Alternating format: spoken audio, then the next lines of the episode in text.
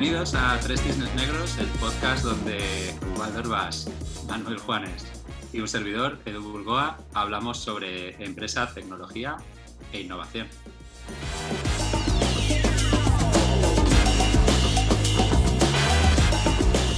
Bueno, ¿qué tal? ¿Cómo llegáis hoy? Eh, ¿Qué tal, Ubaldo?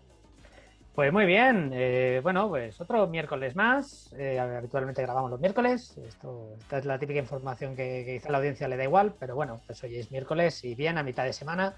Y que la verdad, muy bien, muy bien. La verdad que bastante, bastante energía. ¿Cómo, cómo llegas, Manuel? Bien, estamos, estamos bien. Gracias. ¿Vosotros qué tal? ¿Bien también, Edu? Que a ti no te hemos preguntado. Uy, pues yo, yo llego de, recuperándome de, de, un catarro que me dura una semana y, y bueno, espero que me, que me respete y me aguante la duración del podcast. Bueno, esperamos, esperemos, claro que sí. Bueno, pues eh, hoy venimos con, con, un tema retador porque nos hemos propuesto eh, diseccionar, eh, bueno, hablar de innovación, ¿no? Y diseccionar lo que son, pues, las barreras, ¿no? Que, que, que nos encontramos, ¿no? Para que frenan la innovación. Entonces, para, como este es un tema poco amplio, vamos a empezar a, a centrarlo y yo creo que lo primero sería hablar de qué, qué, qué entendemos por innovación. Vale. Eh... uh, uh, ¿Quién se atreve? Yo le he mandado el, el, melón directamente a Ubaldo que empiece él, porque para meterle más a esto, madre mía, necesitaríamos cuatro vidas. Vale, no, no, estoy, estoy de acuerdo, estoy de acuerdo de que, a ver, de hecho, eh, la, la, definición de innovación es de esas cosas, es como el marketing, ¿no? Que es como que parece como eh, que tiene como muchas definiciones, ¿no? Porque el marketing siempre ha estado, siempre ha tenido esa maldición, ¿no? Del qué es para ti el marketing, eh, que son esas cosas que nunca me ha gustado nada. El marketing debería tener una, una definición. Y lo mismo con la innovación, eh, ¿no? Pues un poco, pues para, preparando un poco el capítulo y tal, he viendo alguna que otra definición y tampoco hay una que yo especialmente fija, tal. Ves a algunos gurús de la innovación, ¿no? Como, como Clayton Christensen y demás, que en algún momento, pues alguna charla, pues han explicado lo que es la innovación, alguna cosa así, pero poquito, poquito más. Eh, y bueno, a ver, un poco para mí, eh, para mí la innovación no deja de ser un proceso que, pues que introduce novedades eh, en un producto, pero no solamente en un producto, que eso es lo que rápidamente asociamos, ¿no? Pues también en un producto, en un servicio, en una organización, en un mercado en concreto también, un poco con el fin al final de, satisfacer una necesidad, ya sea, por ejemplo, a la sociedad, a la propia empresa, clientes, etc. Evidentemente, pues la innovación no solamente es hacia productos, como ya he dicho, la innovación es tecnológica, la innovación es sobre procesos, la innovación es incluso en la arquitectura de las organizaciones, se puede aplicar innovación. Eh, y la verdad que la innovación eh, todo el que quiera, de hecho, conecta con un montón de mundos, conecta con la startup, conecta con la industria 4.0, conecta con un montón de, historias, ¿no? La innovación es un pegamento que hoy en día tiene más sentido que nunca, por un tema que es un poco una manera un poco de responder a, a de una manera efectiva a los cambios en el mercado y demás. Y, bueno, así de entrada, innovación es esto, un proceso para para introducir cosas nuevas y que sean evidentemente efectivas, por supuesto. No sé si os ha valido ¿eh? de algo la, la mini a, a, mí me encaja bastante con la. Manuel, ¿cómo, ¿cómo, lo ves? Pues mira, a mí esto me genera sensaciones muy extrañas, porque yo creo que este concepto está tan manoseado que ahora mismo podríamos, creo que podría estar eh, sentado a la derecha de la democracia, el fascismo, el sostenibilidad, etcétera, etcétera, ¿no? que son conceptos que lo dicen todo, pero que luego cuando quieres utilizarlos para trabajar no dicen nada, porque están tan... Gra gracias, gracias. Gracias, Manu, por este, este elogio a mi, a mi persona. No, a mi no, no, no, no, eh, para nada. Si, si al final es, es una forma que has intentado de recoger, claro, tantos elementos que es muy difícil, ¿no? Entonces, ¿por qué? Porque, bueno, en principio hay un. Se fija el concepto en, en, en el manual de Oslo, ¿vale? De, de, la OCDE, en el cual se intenta definir lo que es, ¿no? Como bien ha dicho Baldo perfectamente, ese es el marco de interpretación, ¿no? Pues una novedad, bien que puede ser de naturaleza de producto, de naturaleza de proceso, de naturaleza de forma organizativa o de naturaleza comercial, de comercialización, o sea, relacionada con el marketing. Con el marketing. Y me parece que por 2019 o algo así se introduce un nuevo elemento que me parece que es cadena de suministro global o cadena de valor global, ¿no? Algo así, ¿no? Que, que responde ese nuevo mundo interconectado de la globalización. Pero realmente, eh, yo por ejemplo hace tiempo que, que, intenté meterle mano a esto de la innovación de una forma un poco los papers y Oslo y toda, toda, toda la mandanga, y joder, me había una cosa que me rompió los esquemas y que dije, no lo compro hayan funcionado en el mercado, estén funcionando o funcionen en un futuro. Y yo, por ejemplo, a mí eso no lo compro. O sea, yo para mí la innovación, la letra pequeñita de ley más de más es algo que tiene que tener su conexión con el mercado. ¿vale? O sea, está claro que el proceso de innovación es un elemento continuo en el tiempo y que no se produce de, la noche a la mañana, ni siquiera la innovación disruptiva. O sea, es agentes que empiezan a experimentar, que toman cosas, que empiezan a repensar sobre cosas, construyen cosas y al final se van manifestando. Pero al final, lo que ha quedado en esos pasos previos y no ha tenido determinado, no quiero decirlo éxito, porque es una palabra que también estaría sentado con la democracia, el fascismo, la innovación, la sostenibilidad y todas las demás, ¿no? porque está muy manida. Pero me refiero a la que no ha tenido cierto recepción positiva por parte del mercado, no, señores, para mí no es una innovación. Ha sido una invención, ha sido estado del arte, ha sido etcétera, etcétera, pero es una invención. ¿no? Y entonces ahí me dejé, yo personalmente, la gente del manual de Oslo controla 100.000 veces más que yo, pero lo vi que estaba muy tocado por el tema de la I más D. Y que la I pequeñita pues estaba en un lugar que, que, que no le, y a mí me mola más la I pequeña, ¿no? porque es lo que controlo de la I más D grande, no tengo ni idea. ¿no? Entonces me, arrimo la, el asco a mi sardina y de esa manera. Y me rompió ahí un poco eso. Y al final yo la innovación por aportar algo creo que la clave para mí es ese punto de buena recepción o aceptación por parte del mercado, que creo que es cuando se materializa y una invención, una idea, etcétera, etcétera, luego hablaremos de ello, se convierte en innovación. Mm, sí, yo, iba, de, hecho, iba un poco por ese punto, si queréis. mi, definición, así como informal, ¿no? es que al, final es, o sea, yo veo la innovación, es verdad que estoy cogiendo como quizás solo una, una parte, ¿no? Como al final es solucionar eh, un problema de una forma novedosa, ¿no?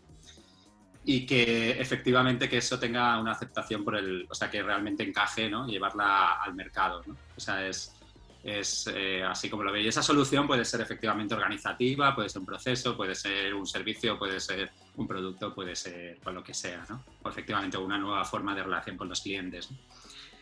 Y, efectivamente, ¿no? lo de el, marco creo, creo que ayuda mucho también de, esto de la I más D más I, ¿no? Es que de alguna forma, eh, la, eh, a mí una, una forma que me, me, resulta muy fácil de recordar es que la, la I mayúscula al final es, es, invertir ¿no? para generar un conocimiento. La D, la D mayúscula es, eh, bueno, pues coger ese conocimiento ¿no? y convertirlo en un prototipo digamos que todavía no es comercializable, ¿no? En hacer una prueba, una prueba que, puedas demostrar que, ese conocimiento es aplicable. Y, la, y, la, y la I pequeñita, después de haber invertido en, estas dos cosas, ¿no?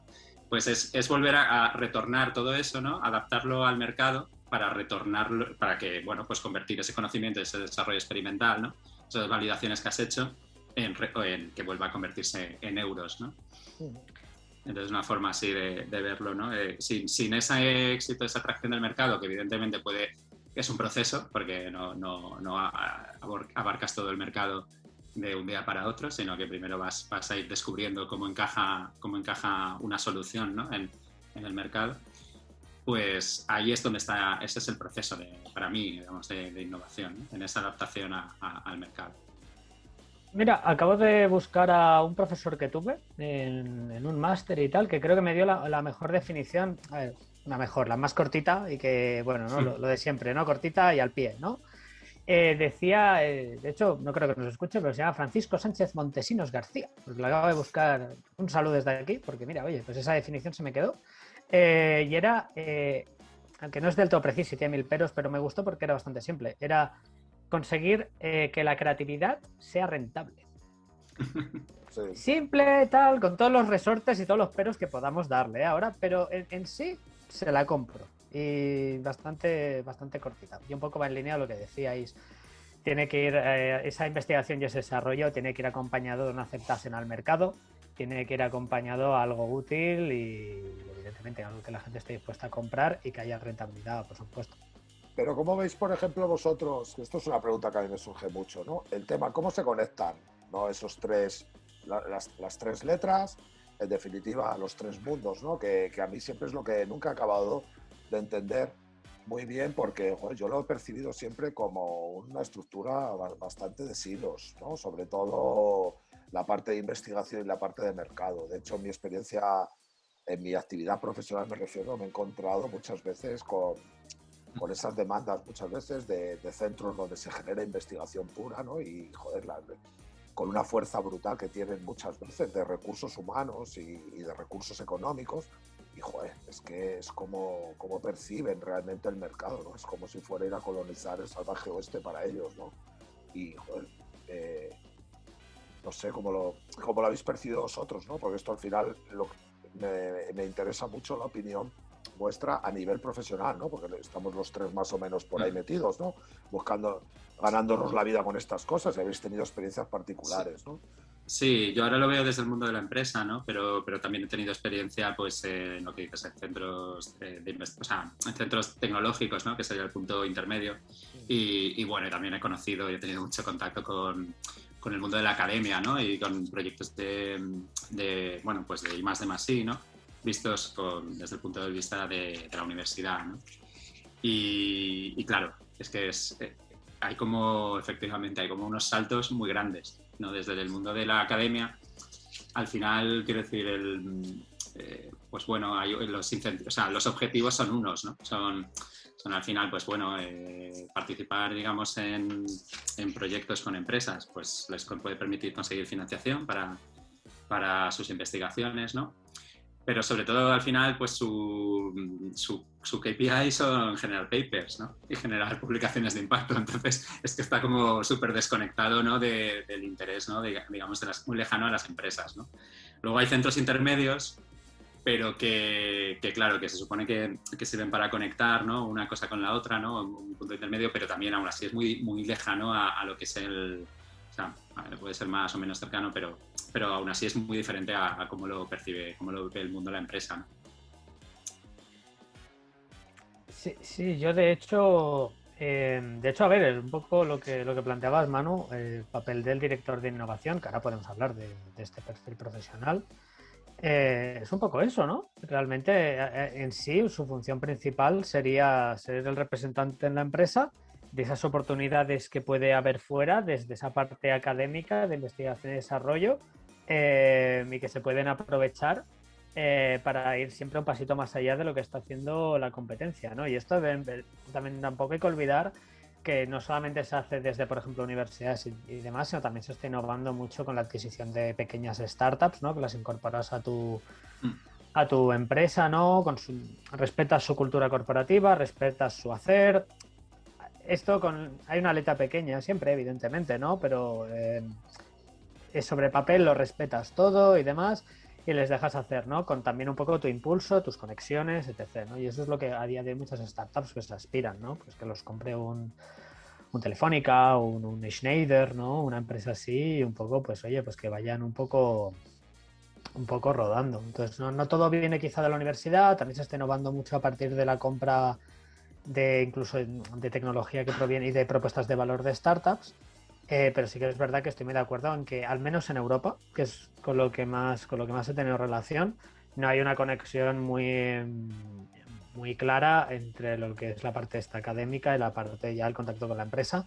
Creo que por un tema de tradición, un tema de que al final aquí somos siempre bastante más proteccionistas, aquí siempre un poco no el mantener la empresa ah, digo siempre y no en todas las universidades seguramente no pero un poco la tradición en general es de alejar un poco el mundo de la empresa y, las universidades vayan por lados separados, con sus cosas buenas, imagino, con sus cosas malas evidentes, pero la situación en Europa es así. Pero bueno, luego hay casos en los que entiendo que está funcionando diferente. En Silicon Valley entiendo que hay una conexión más grande con todo el tema de que bueno, del MIT, etc. Entiendo que tendría una relación muy grande, ¿no? Eh, lo que se está investigando en el MIT y algunas propuestas de valor que se están ejecutando en Estados Unidos, ¿no? Y desde luego en Israel, que es, es, una de las grandes potencias a nivel de innovación, pues entiendo que también se estarán haciendo las cosas mejor.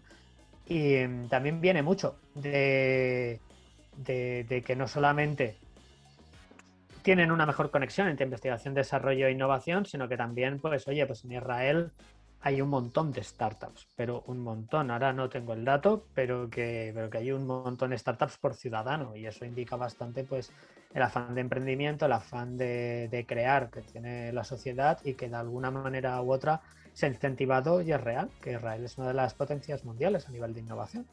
Yo creo que ese tema es muy, muy interesante. ¿no? Si, si, lo vemos desde el punto de la vista de la empresa, eh, el, lugar importa? O sea, quiero decir, eh, ¿cómo afecta? No qué factores externos, ¿no? Y, el, lugar, el lugar es uno de ellos, ¿no? ¿En qué, en, qué sentido, ¿no? ¿Cómo, Hombre, es que yo aquí personalmente, hablando del espacio nacional en el que vivimos nosotros tres, es que aquí hay una guerra abierta que parece que es irreconciliable entre lo público y lo privado, ¿no? O sea, es que parece que tiene que ser, bueno, pues pues la, última trinchera tiene que ser todo el rato eh, esa pulsión, ¿no? De eh, la empresa es el coco, eh, los centros de investigación ligados a la universidad con fondos públicos es el coco para los otros, unos dilapidan dinero, los otros son unos, bueno, pues en los términos que se, que se, que se, que se trata, por ejemplo, a muchas de las compañías, ¿no? En estereotipos y, bueno, y demás, y en narrativas que se han ido creando por cuestiones ideológicas, que creo que afectan mucho y que son fruto y que conectan perfectamente con la cultura ¿no? que tenemos de país. ¿no? O sea, esas narrativas no vienen de la nada, ¿no? pues tenemos una cultura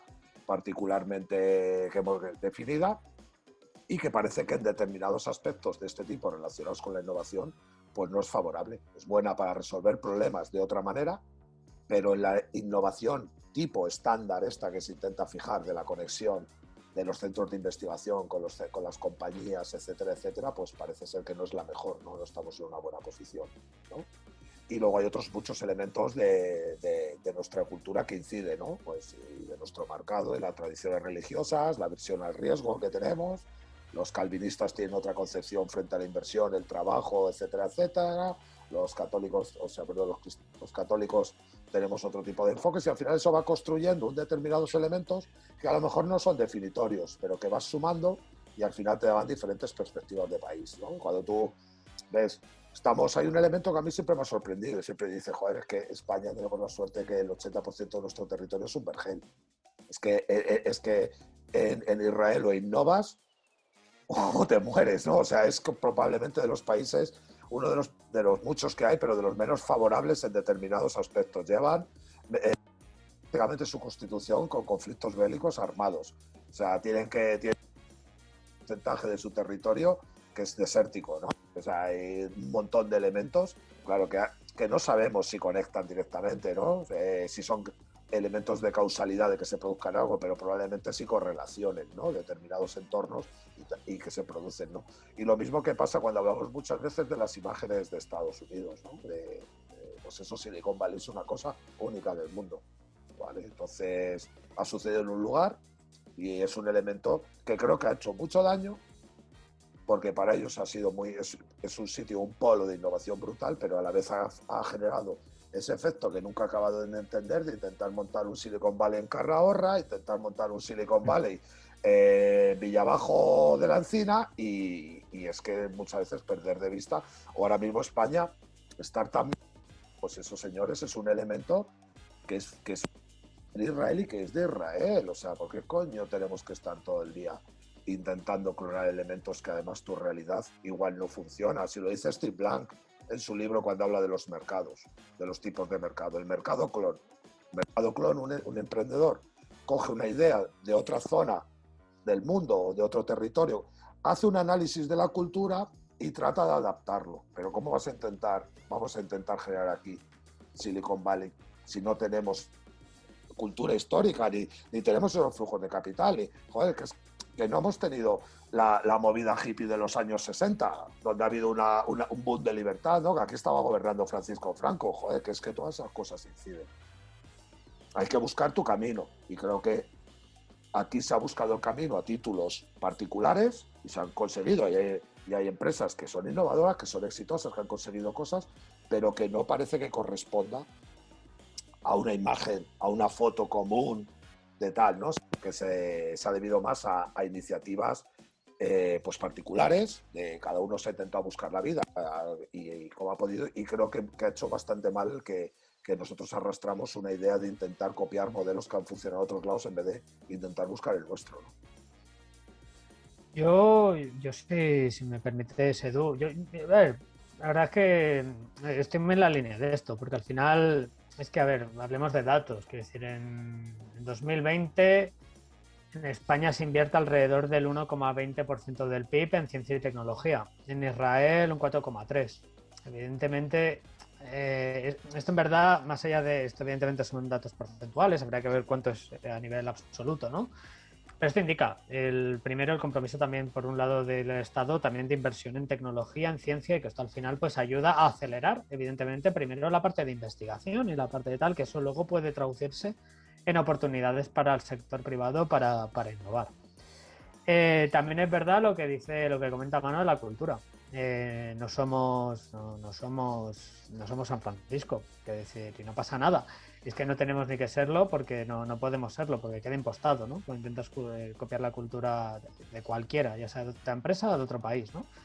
Y estoy muy de acuerdo también en el tema de que al final eh, no se ha buscado esa cultura propia, ¿no? de, de, cómo entender la innovación aquí en Europa. voy a decir en España más bien porque sí que es verdad que bueno, aquí se han hecho intentos y demás. Voy a lanzar una lanza a favor de que en Málaga actualmente están pasando cosas muy interesantes y de verdad que siga, porque me parece una grandísima oportunidad. Vamos a lanzar un haz de luz ante todo este, estos 20 minutos que llevamos aquí un poco rajando. Eh, no, oye, pues hay cosas muy interesantes en España. Valencia hay, mucha, hay mucho festival a día de hoy.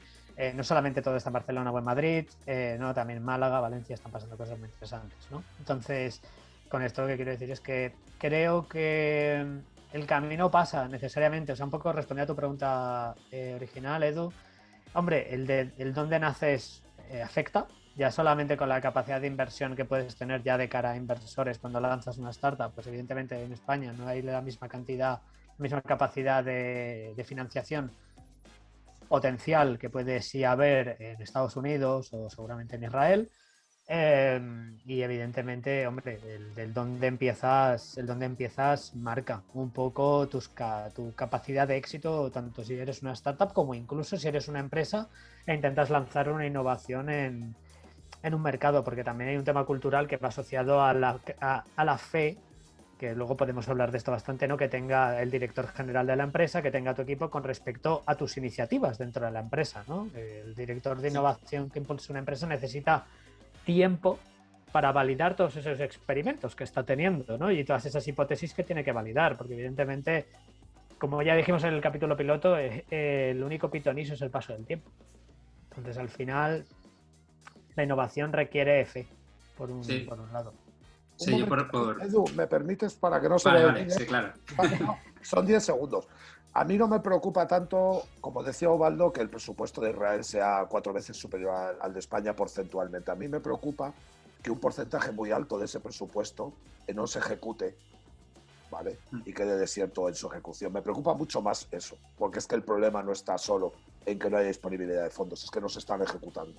O sea, hay un problema que se atribuye muchas veces al discurso fácil de es que el presupuesto es mucho más bajo porcentualmente que otros países. ¿Qué más da? Si año tras año no, no se consigue ejecutar el presupuesto para investigación y desarrollo.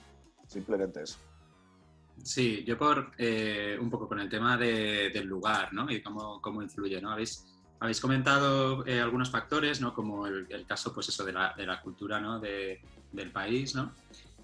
Luego el tema del acceso al capital, ¿no? Pues eh, claro, Silicon Valley se da unas circunstancias ¿no? de acceso al capital que, que, bueno, que no son comunes, solamente son accesibles quizás solo allí, ¿no? Y, y cercanas solamente en muy pocos lugares del mundo, ¿no? Y luego, pues el caso, bueno, el caso de Israel, efectivamente, de haciendo de la necesidad virtud, de yo me tengo que inventar cosas porque no tengo, no tengo apenas recursos, ¿no? Yo creo que hay un, factor también eh, importante respecto a la geografía, ¿no? Que es el, eh, el mercado, ¿no? O sea, quiero decir, creo que hay, hay Estados Unidos, eh, claro, tiene una ventaja, ¿no? De como de mayor unión de mercado, ¿no? Que, tenemos en Europa, ¿no? mayor unidad, ¿no? Tienen un mercado, pues, eh, con todas las diferencias culturales que tendrán, ¿no? pues de un estado a otro, pues, pues es un solo país, ¿no? Y, eso, pues, creo que, que, facilita, facilita bastante las cosas, ¿no? Y que de alguna forma hay otro caso, ¿no? De, de donde no, asociamos mucho a la innovación, pero que durante los últimos años eh, ha, mejorado mucho ¿no? en innovación eh, relativa y en absoluta, no te digo, es, es China. ¿no? Y China, una de las ventajas que tiene es que tiene un mercado enorme, ¿no? Y aparte de, aparte de otras cosas, ¿no? tiene legislaciones y, apoyo institucional, ¿no? Digamos, de, y quizá estrategia ¿no? del, país que también le ayuda, pero tiene una ventaja que es que tiene un mercado brutal, que, como un primer mercado, ¿no? Sí, hombre, es que eso es lo que ha dicho Ubaldo, conectando con lo que decía antes. Es que yo creo que eso del director de innovación es un puesto que, que las compañías se lo tenían que zumbar directamente, porque el único director que puede ejercer de innovación es el CEO o el presidente o el director ejecutivo. Si él no es el que está apuesta por esa cuestión, todo lo que haya por debajo ya sabemos lo que es, teatro de la innovación y luego nos metemos con eso. Pues luego si lo llevamos a la mayor en China, es que el CEO del país es el director de innovación de todas las empresas y de todo lo que sucede en el país. ¿vale? Entonces, tiene una ventaja, evidentemente, ¿no? que es que directamente el director de innovación es el presidente del Partido Comunista Chino. ¿vale? entonces, eso, eso lo facilita todo muchísimo. De hecho, lo facilita tanto que como especules en bolsa, te metes a todos los brokers en la bolsa para la actividad 15 días y cuando el país está tranquilo, pues bueno, ya volvemos otra vez a la actividad. ¿no? Pero, pero esas cuestiones es, una forma de innovación fantástica cuando se desploman tus mercados, ¿no? ¿Sabes? Meter a los brokers en la cárcel cuando se, perdón, cuando se desploman, o cuando se especulan tus mercados, ¿no? Para la actividad de la bolsa, metes a todo el mundo en la cárcel y pones a nuevos brokers que hagan lo que, lo que tienen que hacer en tus criterios. Pero bueno, este chascarrillo espero que no nos estén escuchando, ¿sabes? Si no, esta noche echaré la cerradura por dentro de casa. pero, pero bueno, eh, ahora volviendo al tema serio. No sé si conocéis eh, a una profesora, me parece que es de Stanford, o creo que es de Stanford, es de una universidad californiana, no sé, se llama Tina Selling, ¿no? El motor de la innovación. Creo que habla de seis elementos que condicionan eh, la innovación tres de la dimensión interna de la persona y tres que son fuera, ¿no? Y los tres son recursos, hábitat y cultura. Son elementos. Yo muchas veces eh, pongo un ejemplo que, que, es muy, muy burdo y muy mundano, ¿no? Pero si a mí me colocan al lado de otra persona que no hemos pescado nunca, yo no he pescado nunca, pero con otra persona, una persona que está al lado que no haya pescado nunca, nos dan una caña, seguramente si es de, de Finisterra, pide un pez antes que yo por una cuestión de hábitat, de vivir cerca del mar. Yo soy de, soy de la meseta y en eso me ganaría. ¿no? Probablemente yo sepa mejor moverme en nieve aunque no tenga esquís. Pero, pero me refiero, ese hábitat cómo condiciona, aunque ni siquiera hayamos adquirido las habilidades necesarias. ¿no? Tú vives en un entorno y ese entorno te va, te va considerando, te va, te va condicionando. ¿no? Y los recursos, evidentemente, ¿no? Y en España hay un elemento que la versión al riesgo es peligrosa. O sea, cuando tú inviertes directamente y el porcentaje de fracaso es elevado, tú vas a arrastrar una deuda toda tu vida y probablemente la hereden tus hijos. De hecho, hay un mecanismo estándar en España que es que cuando muchas veces herederos tienen que renunciar a la herencia a los padres porque lo único que le dan son deudas, ¿no? Y muchas veces ligadas a actividad económica en la cual no ha habido dolo ni mala fe, ¿no? Sino que ha habido coyunturas que lo han hecho y tal. Pues ese tipo de elementos creo que son lo que hablábamos antes, esa versión al riesgo no es gratuita. Hay un elemento fuera que condiciona y que condiciona mucho. Y esa triada de cultura, hábitat y recurso, pues directamente nos da fotos distintas de cada sitio. Igual que consideraría que es un error intentar hacer en Calahorra un Silicon Valley, pues Málaga, Málaga, Málaga ha buscado su camino.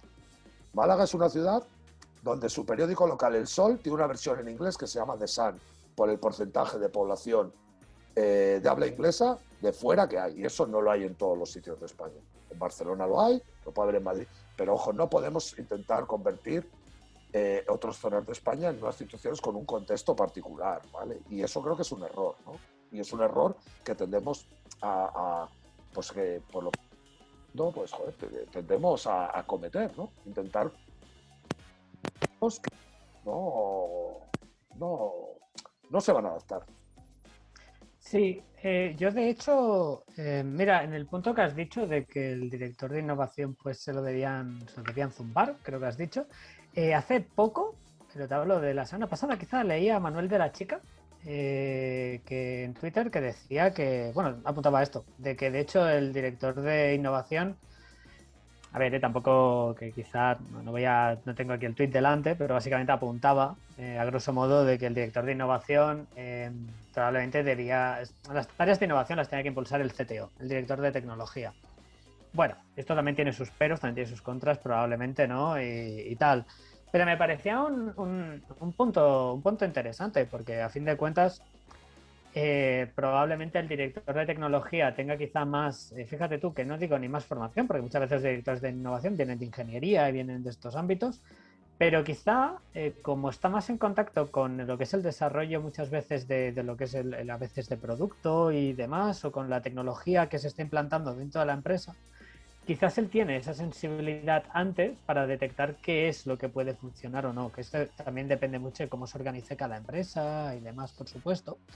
Y a mí me, si me permites, una pregunta que a mí, que a mí se, me, se me ocurre y probablemente tú ya tienes apuntada, pero claro, es el quien la impulsa, la innovación. Eh, yo creo, y soy de los que piensa que creo que la innovación también debe, debe, nacer de. O sea, en el mundo ideal, nacería del CEO. En el mundo ideal, nacería del CEO y demás. Eh, hay algunas empresas en las que en lo, no, en la que esto puede, puede llegar a pasar. Hay otras, en la gran mayoría no sucede esto y por eso se contrata a una persona que un poco intente eh, impulsar la innovación en cada uno de los, de los departamentos, ¿no? Pero yo creo que la, sin tampoco tener una, mm, eh, ¿cómo os digo? Una opinión muy, muy, muy cerrada al respecto y me interesa bastante vuestro punto de vista, es el tema de, que creo que la innovación tiene que venir también un poco de cada uno de nosotros.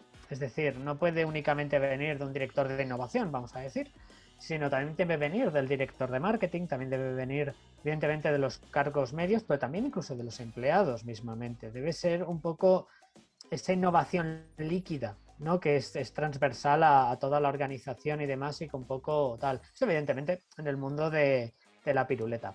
Eh, no creo que haya a día de hoy empresas que sean así, en las que todo el mundo impulsa esto, al menos por lo que está buscando. Tampoco me nace esto. Quizá Lego empresas muy así, quizá tienen cosas muy interesantes de innovación.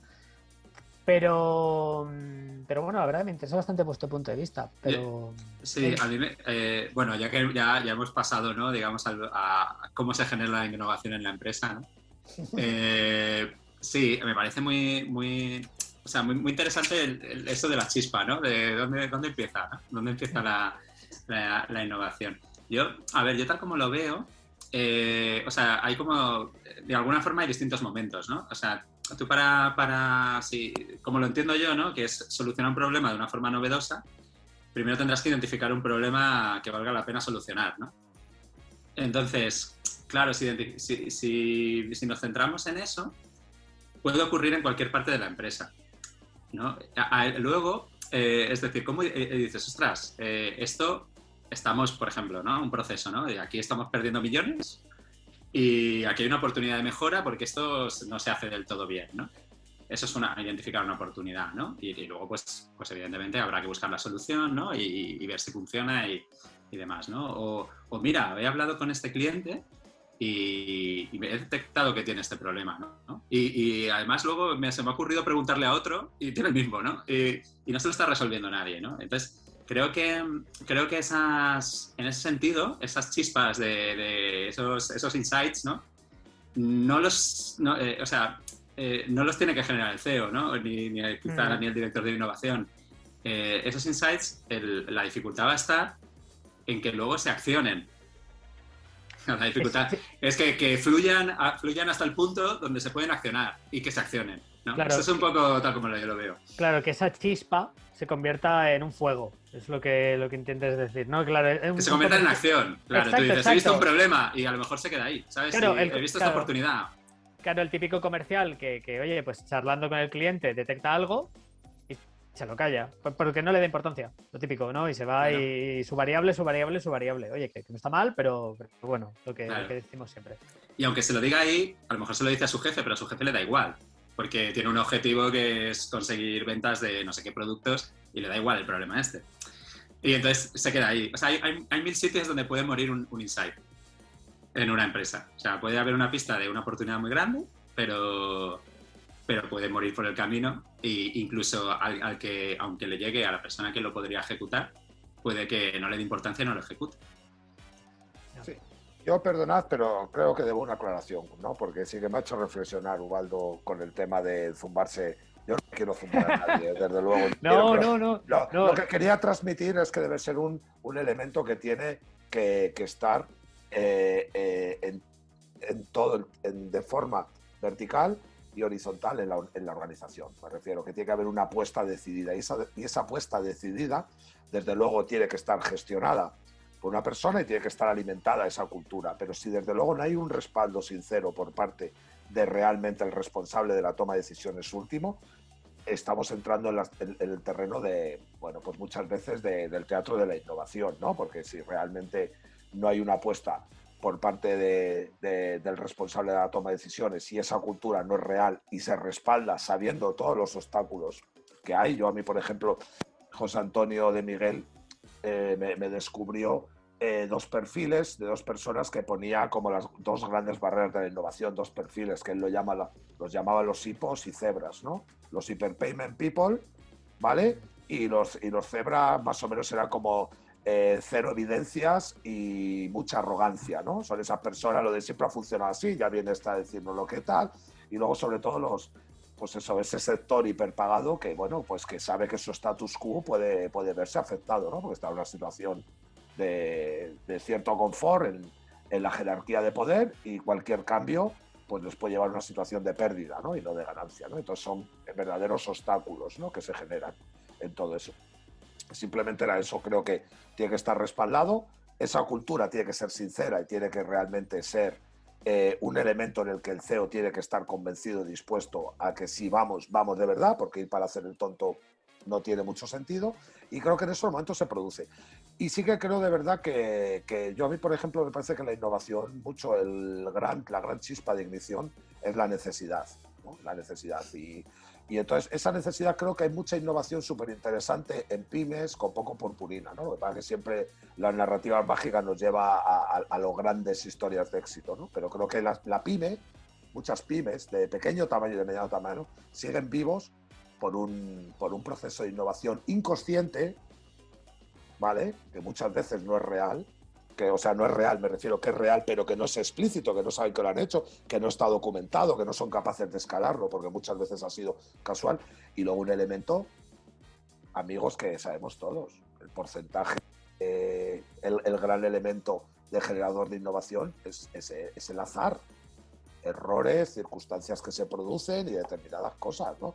Y como no mola en el relato, porque los innovadores tienen que ser una cosa que ha sido buscada, peleada, sudada, luchando contra el muro, en plan Hércules que se va y se lanza tumba descubierta a cruzar el Mediterráneo. No, pues muchas veces, joder, la innovación muchas veces proviene pues de errores en producción, de casualidades, de respuestas en momentos de crisis puntuales, etcétera, que luego se, se materializan de forma consciente y explícita. ¿De acuerdo?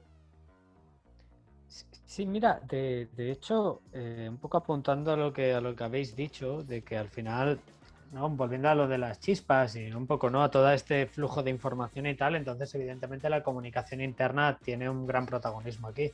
Una comunicación interna montada específicamente orientada eh, en parte a que esta información pueda fluir hasta, hasta un responsable o un equipo de responsables, ¿no? De, de, oye, de recibir esta información, porque evidentemente no todas las chispas, no, no de todas las chispas pueden generar un incendio eh, y a veces no todas las chispas podemos implementarlas hoy. Eh, hay que renunciar muchas veces grandes oportunidades, pero mira, porque al final estamos yendo hacia el noreste y oye, mira, no vamos a ir al oeste, porque mira, ahí quizá puede haber una gran oportunidad, pero es que estamos yendo allí porque también hay otra y es, lo que hemos decidido.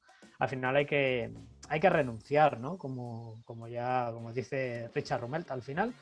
Eh, no, y en eso yo creo que la comunicación interna y que esté orientada a eso es uno de los, quizá de los puntos, un facilitador con mínimo y quizá el papel del director de innovación, entre otras cosas, es que analizar toda esta información y trabajar sobre ella, sobre todas estas oportunidades que puedan aparecer.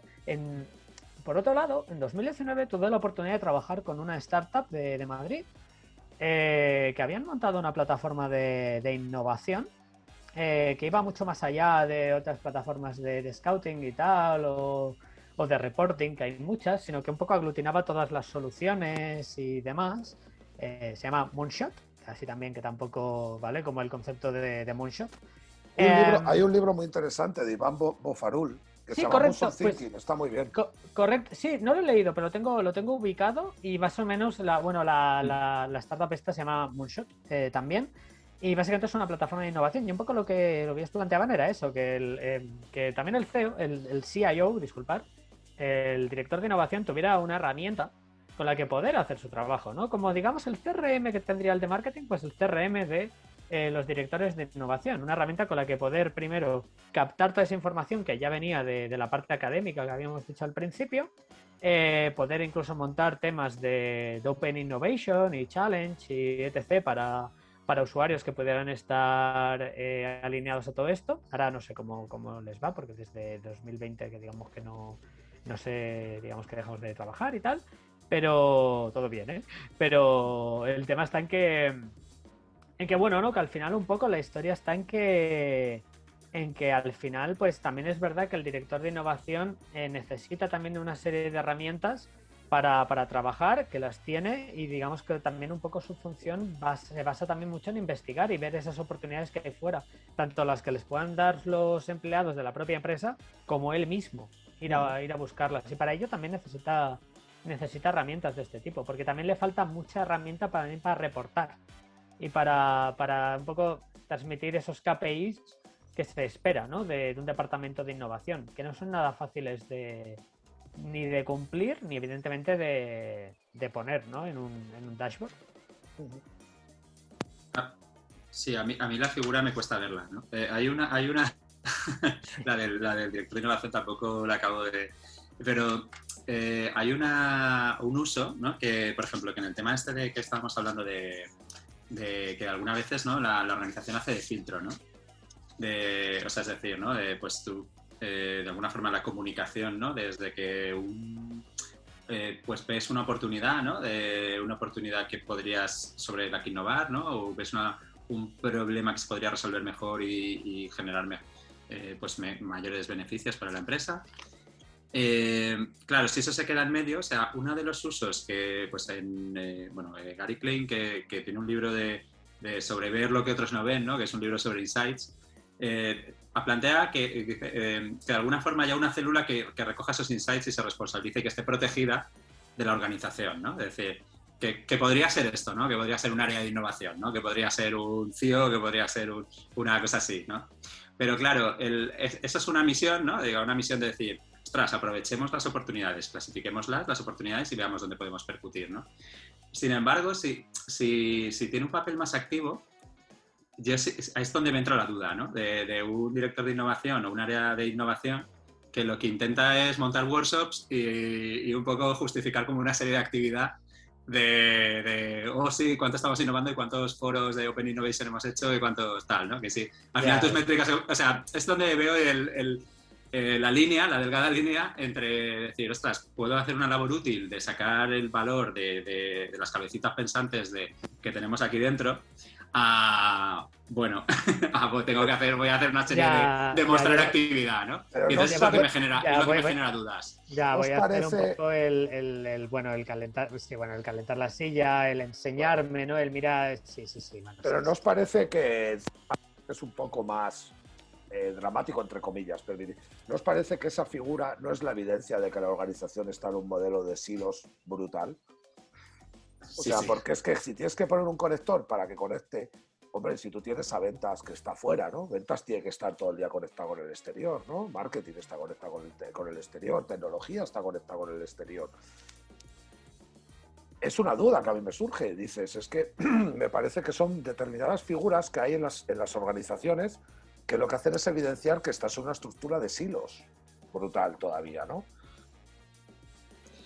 Sí, yo diría que hay varias cosas, ¿no? Está el tema de los hilos, que, que evidentemente es el problema, ¿no? Es decir, y, y también están los- las capas de jerarquía que también filtran. Pero, eh, a ver, también es, es que, o sea, por ejemplo, si efectivamente tú tienes un departamento comercial que tiene unas métricas y tienes, y, y, claro, tu crítico es, uy, ha bajado un 0,1, eh, no sé qué, las ventas, no le, claro, eh, le- si una persona vende menos dice, no, pero he recogido este insight, es que nadie le está premiando ese insight. ¿Sabes? De, de alguna forma creo que es un poco de alineamiento también, Claro. ¿no? De, de- de todo, ¿no? De estás intentando hiperproducir y hiper hacer todo perfecto y hiper resultados y no, no estás cultivando el valor de eso. Pero es que, Edu, si tú estás eso es que tú no estás haciendo, tu cultura no, no, es no es una cultura innovadora de arriba abajo y el CEO no está detrás de eso, estás haciendo teatro de la innovación. Claro. Porque si directamente tu cultura es una cultura de penalización cada vez que la persona tenga que avanzar en un sentido y tal, pues entonces apaga y vámonos, ¿no? Cierra ese mejor. Y luego es una cosa que a mí me sorprende también mucho, que es el tema de los departamentos de ventas como ajenos a toda la naturaleza de las organizaciones. Parece que son la aldea gala ahí, que ellos solo se lo comen, pero resulta que son al final los que generan la sangre para hacer todo el resto de las cosas, ¿no? Y, no los puedes tener fuera, eh, pero por una cuestión de directamente que no sé por qué, por qué coño, que me cuesta mucho entender qué coño pasa con las ventas. Son los, los profesionales casi siempre eh, más reputados, los mejor pagados dentro de la compañía, los más importantes, porque son los que generan la sangre del negocio, pero están siempre como fuera en todo lo que tiene que ver todo este tipo de cuestiones, ¿no? Y sus incentivos, además, volvemos siempre a lo de a lo de, a lo de Charlie Manger, ¿no? De muéstrame los incentivos y te mostraré los resultados, ¿no? O sea, eh, ¿cuáles son los incentivos? Porque es que al final, si tú no compartes esa cultura y no está respaldada por los órganos de dirección y de responsabilidad evidente momento tendrás que parar a menos que la parte de la innovación sea pues una, una, funcionalidad más de marca relacionada de que tienes que demostrarte como innovador. ¿no? Tú ves la lista de las 50 compañías que me Consulting Group, quien hace más o menos un ranking todos los años de las 50 más innovadoras, y es que está toda la purpurina. Toda la purpurina han llegado, eh, este año han entrado las farmacéuticas por el tema COVID, pero es que están toda la purpurina, dice, no falta ni una. ¿sabes? Son todas las que molan. Hostia, me imagino que tiene que haber mogollón de compañías hiper innovadoras, lo que que no tienen ningún glamour. Pero es que estaba siempre todo el tema de la narrativa, todo tiene que ser, ¿sabes? Ya como un poco, ¿sabes? Casino el asunto. Hombre, yo fíjate, ¿eh? un poco uno de los puntos que creo que, que, es clave es que los incentivos se alineen de verdad, la cultura acaba donde acaban los incentivos. Quiero decir, porque al final a ti te dicen, no, porque es bueno que reportes, porque es bueno para la empresa, si la empresa le va bien, a ti también. Jaja. Y, y, tú, si eres un comercial, dices, sí, sí, lo haré. Y en verdad el comercial, bueno, el comercial, o oye, o el developer, o quien sea, ¿no? Pues oye, mira, por lo suyo, y ya está. Oye, y que, y que es ya podemos, ya en otro, quizá otro día podemos hablar de cultura organizacional, que esto también da para, para un montón. Pero es el tema, ¿no? De al final, pues, pues, ¿cómo alineamos esto, ¿no? ¿Cómo hacemos que la gente tenga un interés genuino en, informar sobre estos temas? Porque cuando eres una empresa de ocho personas es fácil, ¿no? Porque todos somos una piña y eso es fácil. Pero cuando somos 10.000 personas, eh, cada uno en países distintos, culturas distintas y tal, o ahí, bueno, cuando ya somos más de 150 en la empresa, pues ya la cosa empieza, empieza a ser más preocupante. Empieza a ser más complicada.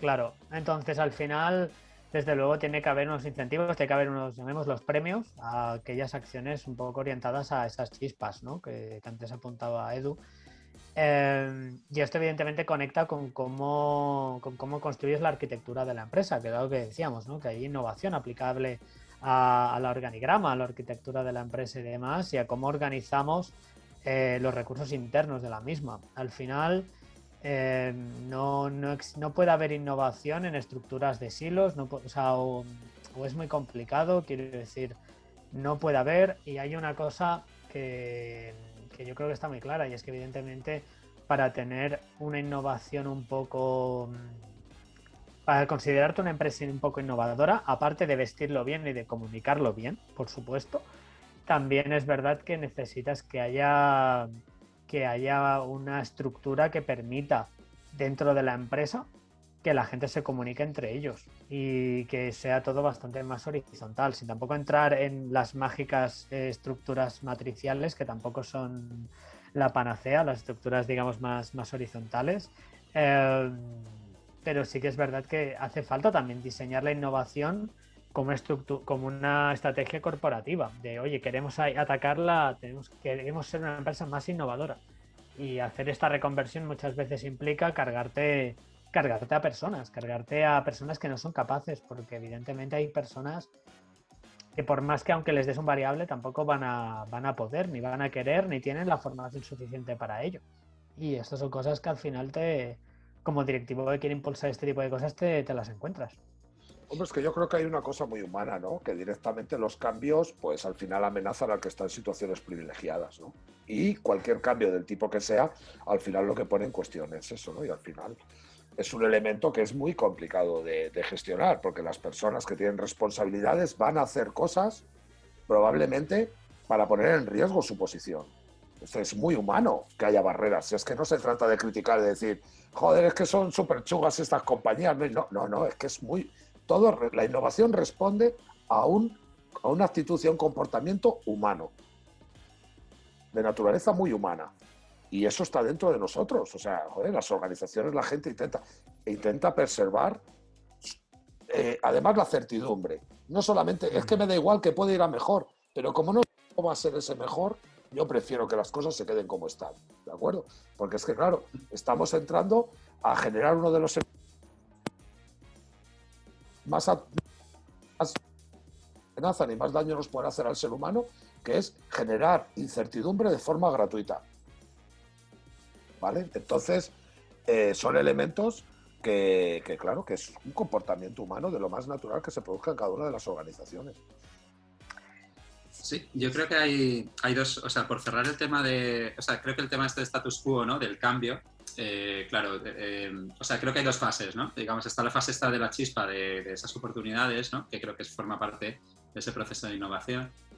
Eh, que, que, efectivamente, ¿no? el tema de la comunicación es súper importante, ¿no? Y hay, hay dos, dos, factores que creo que no hemos comentado sobre la comunicación.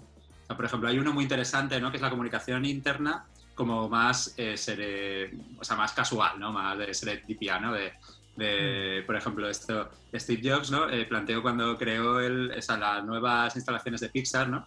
planteó como que todos los trabajadores tenían que pasar por el mismo sitio prácticamente para cruzarse continuamente y al principio planteó hasta dos baños solo, eh, uno, de hombres y otro de mujeres, para que coincidiesen, eh, luego, luego se ve que lo obligaron a poner más, ¿no? Pero, pero, vamos, para, para que los trabajadores cruzasen y cruzasen conversaciones y generasen como más confianza.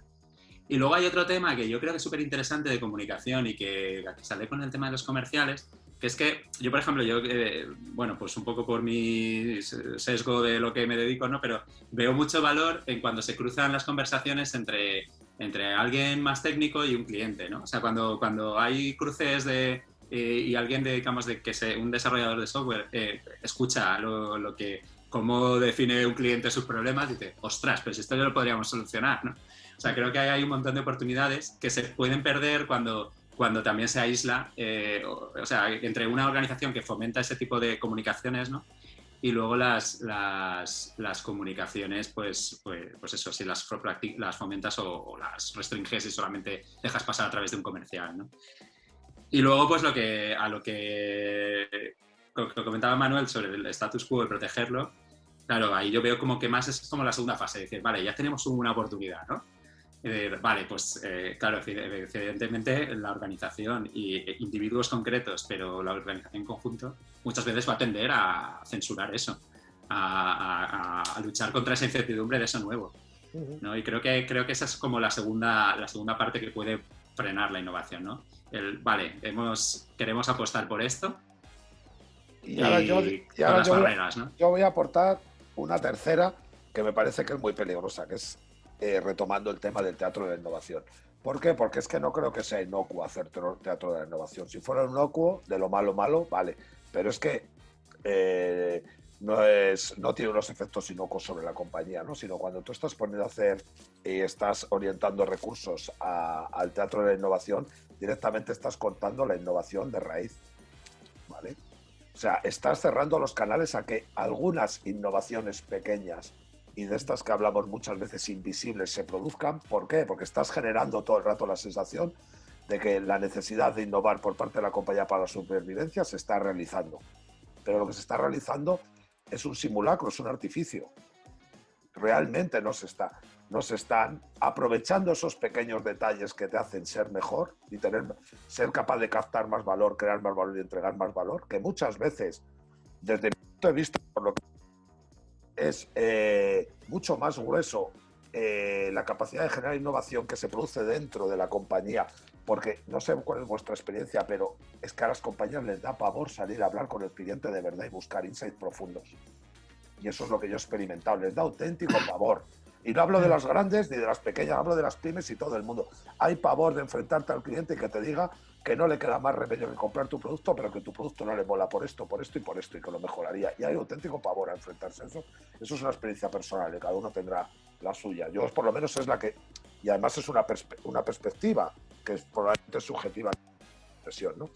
Y el teatro de la innovación distrae confunde un montón y no es inocuo, tiene un impacto negativo porque despista de otro tipo de innovaciones más asequibles mejor podrían generar cierto impacto en el desempeño, ¿vale? Pero estamos todos muy tranquilos en buscar a que sea optimizar o encontrar nuevas formas de generar valor. ¿Por qué? Porque tenemos determinados saraos, determinados determinados procesos, determinadas reuniones, nos juntamos en determinados aspectos y con eso lo tenemos hecho, ¿vale? Y eso creo que es un elemento que es una barrera a la innovación brutal, porque además se produce mucho en las grandes compañías. Y las grandes compañías tienen los recursos, el hábitat y la posible encaje de culturas, porque están en todo el mundo, pero tienen la posibilidad de estar en diferentes ecosistemas y generar todas esas posibilidades de, polinización, tienen capacidad de atracción de talento que no tienen otro tipo de compañías, etcétera. Pero claro, si canalizan muchos de tus elementos por el teatro de la innovación, pues directamente no estás generando innovación, pero encima no estás generando un elemento inocuo, un placebo que no pasa nada, ¿no? es que yo creo que tiene impactos negativos. Yo, fijaos, ¿eh? un poco reflexionando estas semanas sobre este tema, yo creo que ahora mismo ah, sentamos a 100 CEOs de, de pymes, de grandes empresas, y les ponemos un vídeo de Steve Jobs hablando de innovación y voy a decir, 95 salen aplaudiendo y diciendo, yo quiero esto. No, no, perdón, Ovaldo. nosotros, nosotros lo hacemos ya. Nosotros estamos haciéndolo. Vale, pues te compro esto todavía. para mí, Esa, es mi percepción. ¿eh? Bueno, bueno, bueno. Bueno, lo que, lo que quiero decir es que al final, eh, yo creo que la, la, alta dirección no tiene nada en contra de la innovación. Porque aparte, si no, no existiría la innovación como tal, porque al final la innovación tal. Yo, yo lo que creo es que sí que es verdad que si ellos ven una charla de, en YouTube de Steve Jobs o de cualquier innovador, dirían, bueno, pues como tú dices, ¿no? Esto ya lo estamos haciendo, o esto lo quiero hacer yo. Eh, ¿Qué pasa, no? El, discurso en la nube, ¿no? De la innovación, que, también, por desgracia, pues también lo tiene el marketing y tal, ¿no? Este, este discurso de arriba, eh, pues oye, a todos nos gusta oírlo, porque suena, suena muy bien. El discurso de detectar una oportunidad que nadie más ha visto, y que tú eres muy listo y la has podido ver y la aprovechas y la lanzas en el mercado. Y ya no te digo que, que consigas rentabilidad, sino que sea una innovación disruptiva que barra todo el mercado y lo petes. Eso gusta, eso gusta mucho verlo y dirías, hombre, se podría invertir en esto, se podría trabajar. Pero muchas veces eh, se está invirtiendo en innovación sin tampoco entender de qué va el proceso exactamente, porque evidentemente implica eh, ya no diré eh, ensayo y error, por supuesto, pero implica muchas veces invertir y cuando tú inviertes puedes fallar. Y no pasa absolutamente nada, entre comillas, siempre y cuando puedas invertir en esto y tengas, digamos, una, eh, bueno, una, una, caja detrás que te permita hacer inversiones y poder palmar dinero, evidentemente. No estamos hablando de una pyme, de una pyme humilde. Pero claro, yo todo esto lo conecto al hecho de que al final la, la, alta dirección por un lado, le gusta este mensaje, pero por otro lado, claro, cuando se encuentra ante la realidad, ante ideas que son verdaderamente disruptivas o ideas un poco innovadoras, pues de repente, claro, como tú bien apuntabas, eh, tanto Edu como tú, Manu, aparece el miedo. Es de repente, uy, algo nuevo, algo que no conozco, que no puedo palpar y que no sé qué va a pasar. Aquí es cuando aparecen los KPIs, cuando aparecen las métricas, cuando aparece el vamos a predecir el futuro, vamos a intentar, no, no, perdona. Eh, si precisamente esto es algo tan innovador, no sabemos qué impacto va a tener sobre este sistema, no lo podemos saber. Entonces, al final, eh, toda esta incertidumbre hace que haya muchos parones, muchas reuniones, muchos documentos que acaban en un cajón y que al final o se lanzan mal o no se acaban ni lanzando muchas veces y es ahí donde entra el hastío de pues insisto, de los, de los directores de innovación. Pero una de las grandes barreras de, la innovación, que era un poco el, tema del podcast, eh, era, es el miedo, por supuesto, y también el, no entender en, qué consiste el proceso, eh, enamorarnos de esa narrativa mágica, ¿no? De, que, bueno, que es bonita y que está bien y que tú te lees un libro de innovación y está súper bien. Pero que luego, bajado a la realidad, implica evidentemente apostar por soluciones en un entorno de incertidumbre medio alta, obviamente. Diremos alta incluso. Entonces, el no entender de qué va esto, pues es lo que hace que muchas iniciativas, luego cuando las tocas al suelo, eh, eh, fallen. Pero también voy a decir una cosa. Em, por lanzar un poco. Hoy, hoy estoy bastante polite, hoy me gusta ver el lado positivo de las cosas. Em, también hay que entender, y a ver, voy a decir una cosa. Hay que entender al pobre CEO. Y ojito, ¿eh? porque ya sé que me vais, a, me vais a lanzar cuchillos y tal, pero sí que es verdad que por un lado, eh, no voy a decir el pobre CEO, evidentemente, pero sí que es verdad que evidentemente los incentivos tienen que ir alineados. O sea, los, eh, tú como director de innovación no puedes únicamente presentarle un PowerPoint o presentarle una línea de trabajo orientada a hacer una innovación porque tal. No es, oye, esto va alineado a tus incentivos particulares, conseguiremos más evita, conseguiremos más beneficio neto, porque no hay que olvidar que muchos directores generales de grandes empresas eh, no son los fundadores de la empresa, no tienen como tal un, eh, un interés genuino, y digo de corazón, de alma, de que la empresa triunfe. Muchos de ellos, bueno, oye, estoy aquí, quiero hacer un buen trabajo, quiero evidentemente llevarme mi variable, por supuesto, y que las cuentas salgan bien, por supuesto, y oye, y quedar quedar muy guapo en la foto y oye, y durar aquí mucho tiempo, evidentemente, hacer un buen trabajo, hacer un buen papel, etc. Pero nunca se sabe el día de mañana, evidentemente, hay presidentes y hay consejeros delegados que aguantan más tiempo en la posición, hay otros que menos, y todos tienen que vigilar mucho con, en, según qué, fiestas, cómo quedan en la foto, y según qué apuestas hagan en innovación, les puede dejar en muy mal parados. Y eso también debemos entenderlo, ¿eh? como personas que impulsan la innovación para otros, como tanto como consultores, como incluso si nos fichan de director de innovación en una empresa, pues entender que, oye, que esta persona debe no solamente creerse la innovación, por supuesto, no solamente debe tener fe, sino que también además em, debe debemos presentarle algo de forma que él lo vaya a comprar, porque también hay una venta interna ahí que creo que a veces se nos olvida, de que oye, que esta persona también se juega el puesto, que esta persona no es que dice que sí, ya está, también se juega un poco. No, por supuesto. Es lo que le ocurrió al CEO de Danone hace poco, ¿no? Se ha olvidado el negocio por un de, de vamos a llamarlo innovación, de buscar nuevos caminos relacionados con la sostenibilidad en la compañía, de hacer Danone una marca mucho más sostenible, alineado con los ODS, pero claro, olvidó el negocio. Entonces hay detrás una junta de accionistas y demás que automáticamente te sacan. Porque a lo mejor hemos, tienes razón, ¿vale? igual hemos saltado por alto, hemos empezado a hablar de innovación y no hemos dicho una cosa que debería ser una obviedad, ¿no? Son negocios que están operativos, que tienen que seguir manteniendo su dinámica de negocio y, que no se pueden exponer a riesgos y a determinadas turbulencias que automáticamente los saquen del terreno de juego. Pero hay fórmulas, ¿no? Hay fórmulas para intentar y ha habido compañías que han sabido sacar un poco esos espacios de experimentación de lo que es el core del negocio, ¿no? Para garantizar que no iba a haber una intoxicación y que no iba a haber daños colaterales, ¿no? Para, para el negocio que estaba alimentando, para la teta que estaba alimentando esa parte experimental. Pero luego también cuando estabas hablando antes tú, es que hay hoy un elemento que, que es un, No sé si habéis leído el libro de Luis Pérez Breva, de Innovación, un manifiesto de acción, ¿vale? En el que directamente su narrativa es que la innovación es ponerse a hacer cosas. Hay buenas ideas, no hay buenas... no, no, hay buenas ideas, pero que realmente sí, sí es que a, un manifiesto de acción es que la innovación, parte de la innovación es ponerse a hacer cosas. ¿no? Y cuando hablábamos antes de las grandes empresas, de que queremos hacer innovación y demás, eh, la innovación disruptiva, si volvemos al, al tema de hacer cosas, eh, con el tema del dilema, de, del dilema de, de los innovadores y de la innovación disruptiva, realmente es que las compañías que han sido capaces de triturar en la industria han sido porque se han dirigido a un nicho de mercado que las industrias dominantes han pasado de ellos como el culo porque en ese momento no era importante.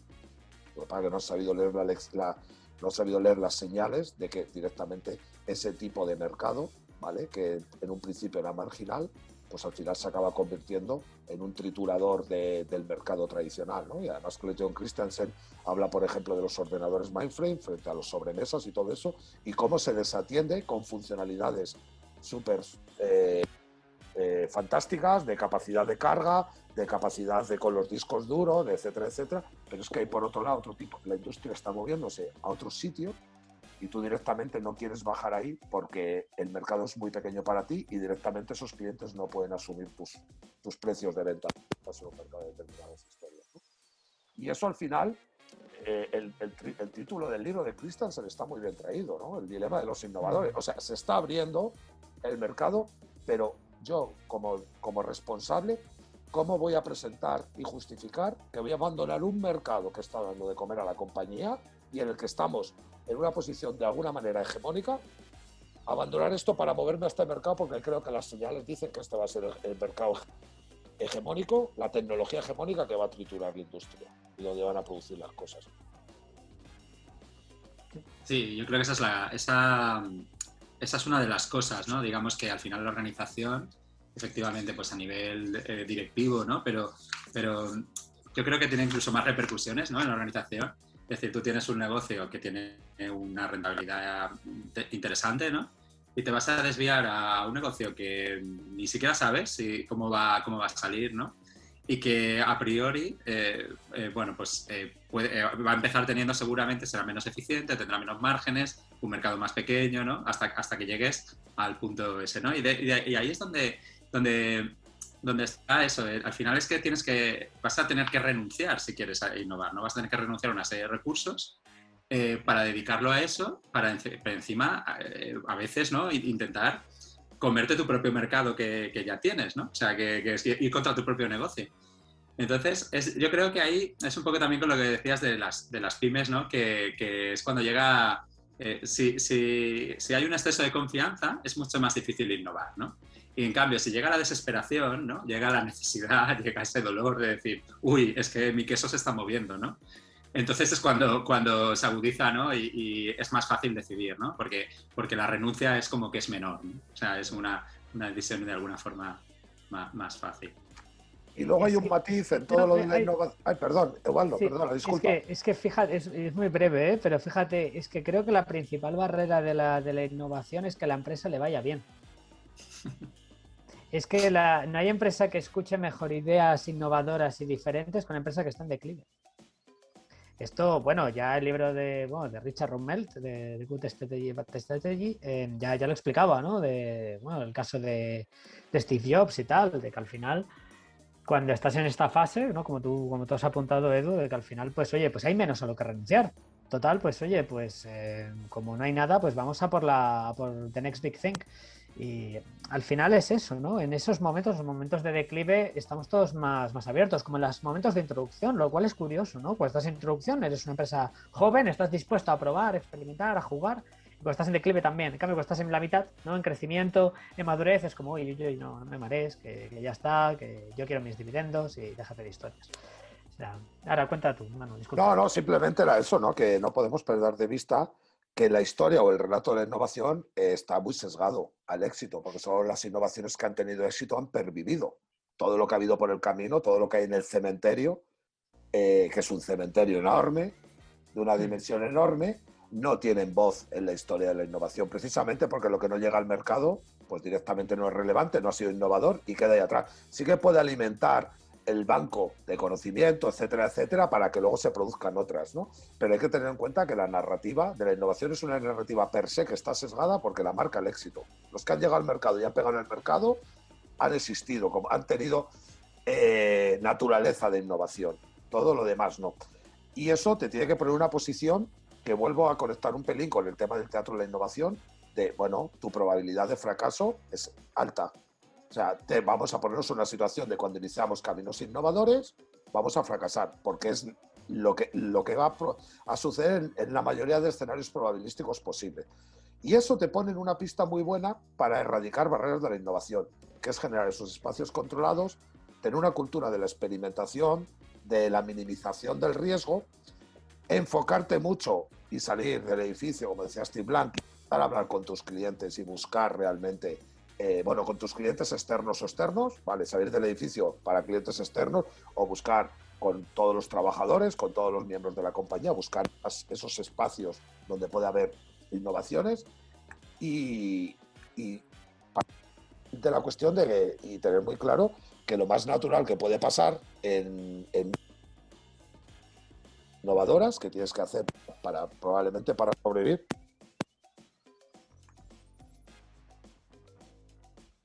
Y perdonad que se me ha metido aquí algo, se me ha abierto un programa, disculpar. No se ha escuchado por los cascos, pero me ha saltado aquí una música. Ah, disculpar, por eso me he quedado callado y he perdido.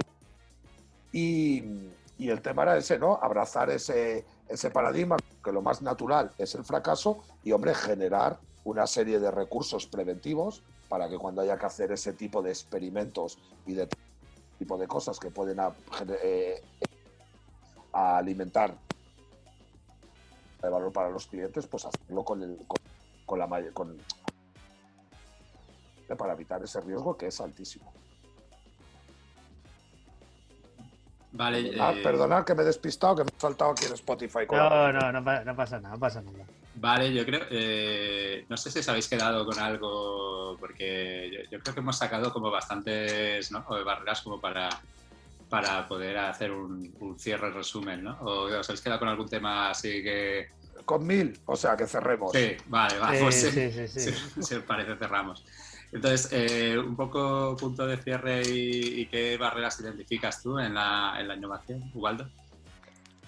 Y bueno, a ver, un poco las, las, las, que he comentado, eh, un poco serían evidentemente como las que hemos comentado. ¿eh? Yo creo que el tema de que no haya una oportunidad de comunicación interna eh, que, que, permita, ya me da igual si es, si es un proceso más largo, ¿no? desde el comercial al director comercial, al CTO, y entonces, o si es mucho más ágil, ¿no? Más del cliente al, al developer, ¿no? Y da igual, pero un proceso de comunicación interna que permita esa, información del mercado a la empresa creo que es una oportunidad eh, y creo que es una barrera que no exista esto. Evidentemente el miedo eh, ante, ante, ante la incertidumbre y demás. Evidentemente también el tema de, que los incentivos no estén alineados entre todas las personas que tienen que impulsar la innovación, que evidentemente empezando por el CEO y evidentemente pues eh, también todos los actores que están relacionados con esto. Em, y por supuesto que a la empresa le vaya bien. como antes he dicho, hay que decir que em, todos, al final es que es el, es el comportamiento del cerebro. Al final, ¿qué decirte? Nosotros estamos muy cómodos cuando estamos bien. ¿Para qué, ¿Para qué moverse? ¿No? Si aquí ya estamos bien. ¿Para que ir a otra playa? Si aquí ya estamos bien. Si es que esto lo decimos cada verano, ¿verdad? Pues entonces eh, es que somos así.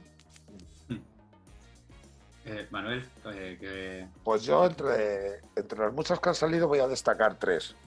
Eh, para mí el teatro de la innovación, ¿vale? Creo que es un elemento que es una barrera. El tamaño de las organizaciones, que lo ha dicho Ubaldo, que muchas veces lo perdemos de vista, pero que también es, es, otro de los elementos. Y de los otros muchos, pues, pues sí, pues no sé si la versión al riesgo está muy relacionado con los miedos que, que decía Ubaldo. Y no sé, hay tantas que ahora, tengo dudas por decir tres. Me hubiera sido más fácil decir un montón. Sí, un montón, si yo he dicho cuatro o cinco. Pero sí, a ver, a ver, a ver. Por, el amor, por el amor, de Dios, por el amor de Dios. No, me quedo con. Mira, eh, voy a ser muy práctico. Me quedo con el teatro de la innovación como gran barrera para la innovación. ¿vale? Y luego, sobre todo, también eh, el tema de que no lo hemos dicho y no quiero abrir un melón, pero que quede claro. Centrarse en solución eh, versus centrarse en el problema, ¿no? que muchas organizaciones lo arrastran. ¿no? Empezar a construir la innovación desde lo que yo creo que va a solucionar algo y que no hay un desalineamiento con, realmente con los problemas. Y bueno, y hay muchas otras cosas, ¿no? Percibir la realidad como gráficos todavía, el marketing masivo, pues bueno, pues muchas cosas, tío, que, que al final son vericuetos que no hemos abierto y que lo dejo para que, para que hagamos otro. ¿Y tú, Edu, qué, es lo que ves? Pues yo veo, a ver, yo coincido mucho contigo, Waldo. Eh, yo, veo que, efectivamente, ¿no? Una de las claves eh, es el miedo, ¿no? El miedo es una barrera eh, porque puedes fracasar, ¿no? Y quedar como que has, como que has fallado, ¿no? También el miedo puede ser bueno cuando dices, es que me la voy a pegar si no hago nada, ¿no? Entonces es, es esa necesidad, ¿no? el, miedo te puede, te puede ayudar si vislumbras que, vamos, que, la tienes una muerte anunciada si no haces algo para cambiarlo. Y, luego, pues eh, sí, también destacar el, efectivamente, ¿no? La organización, ¿no?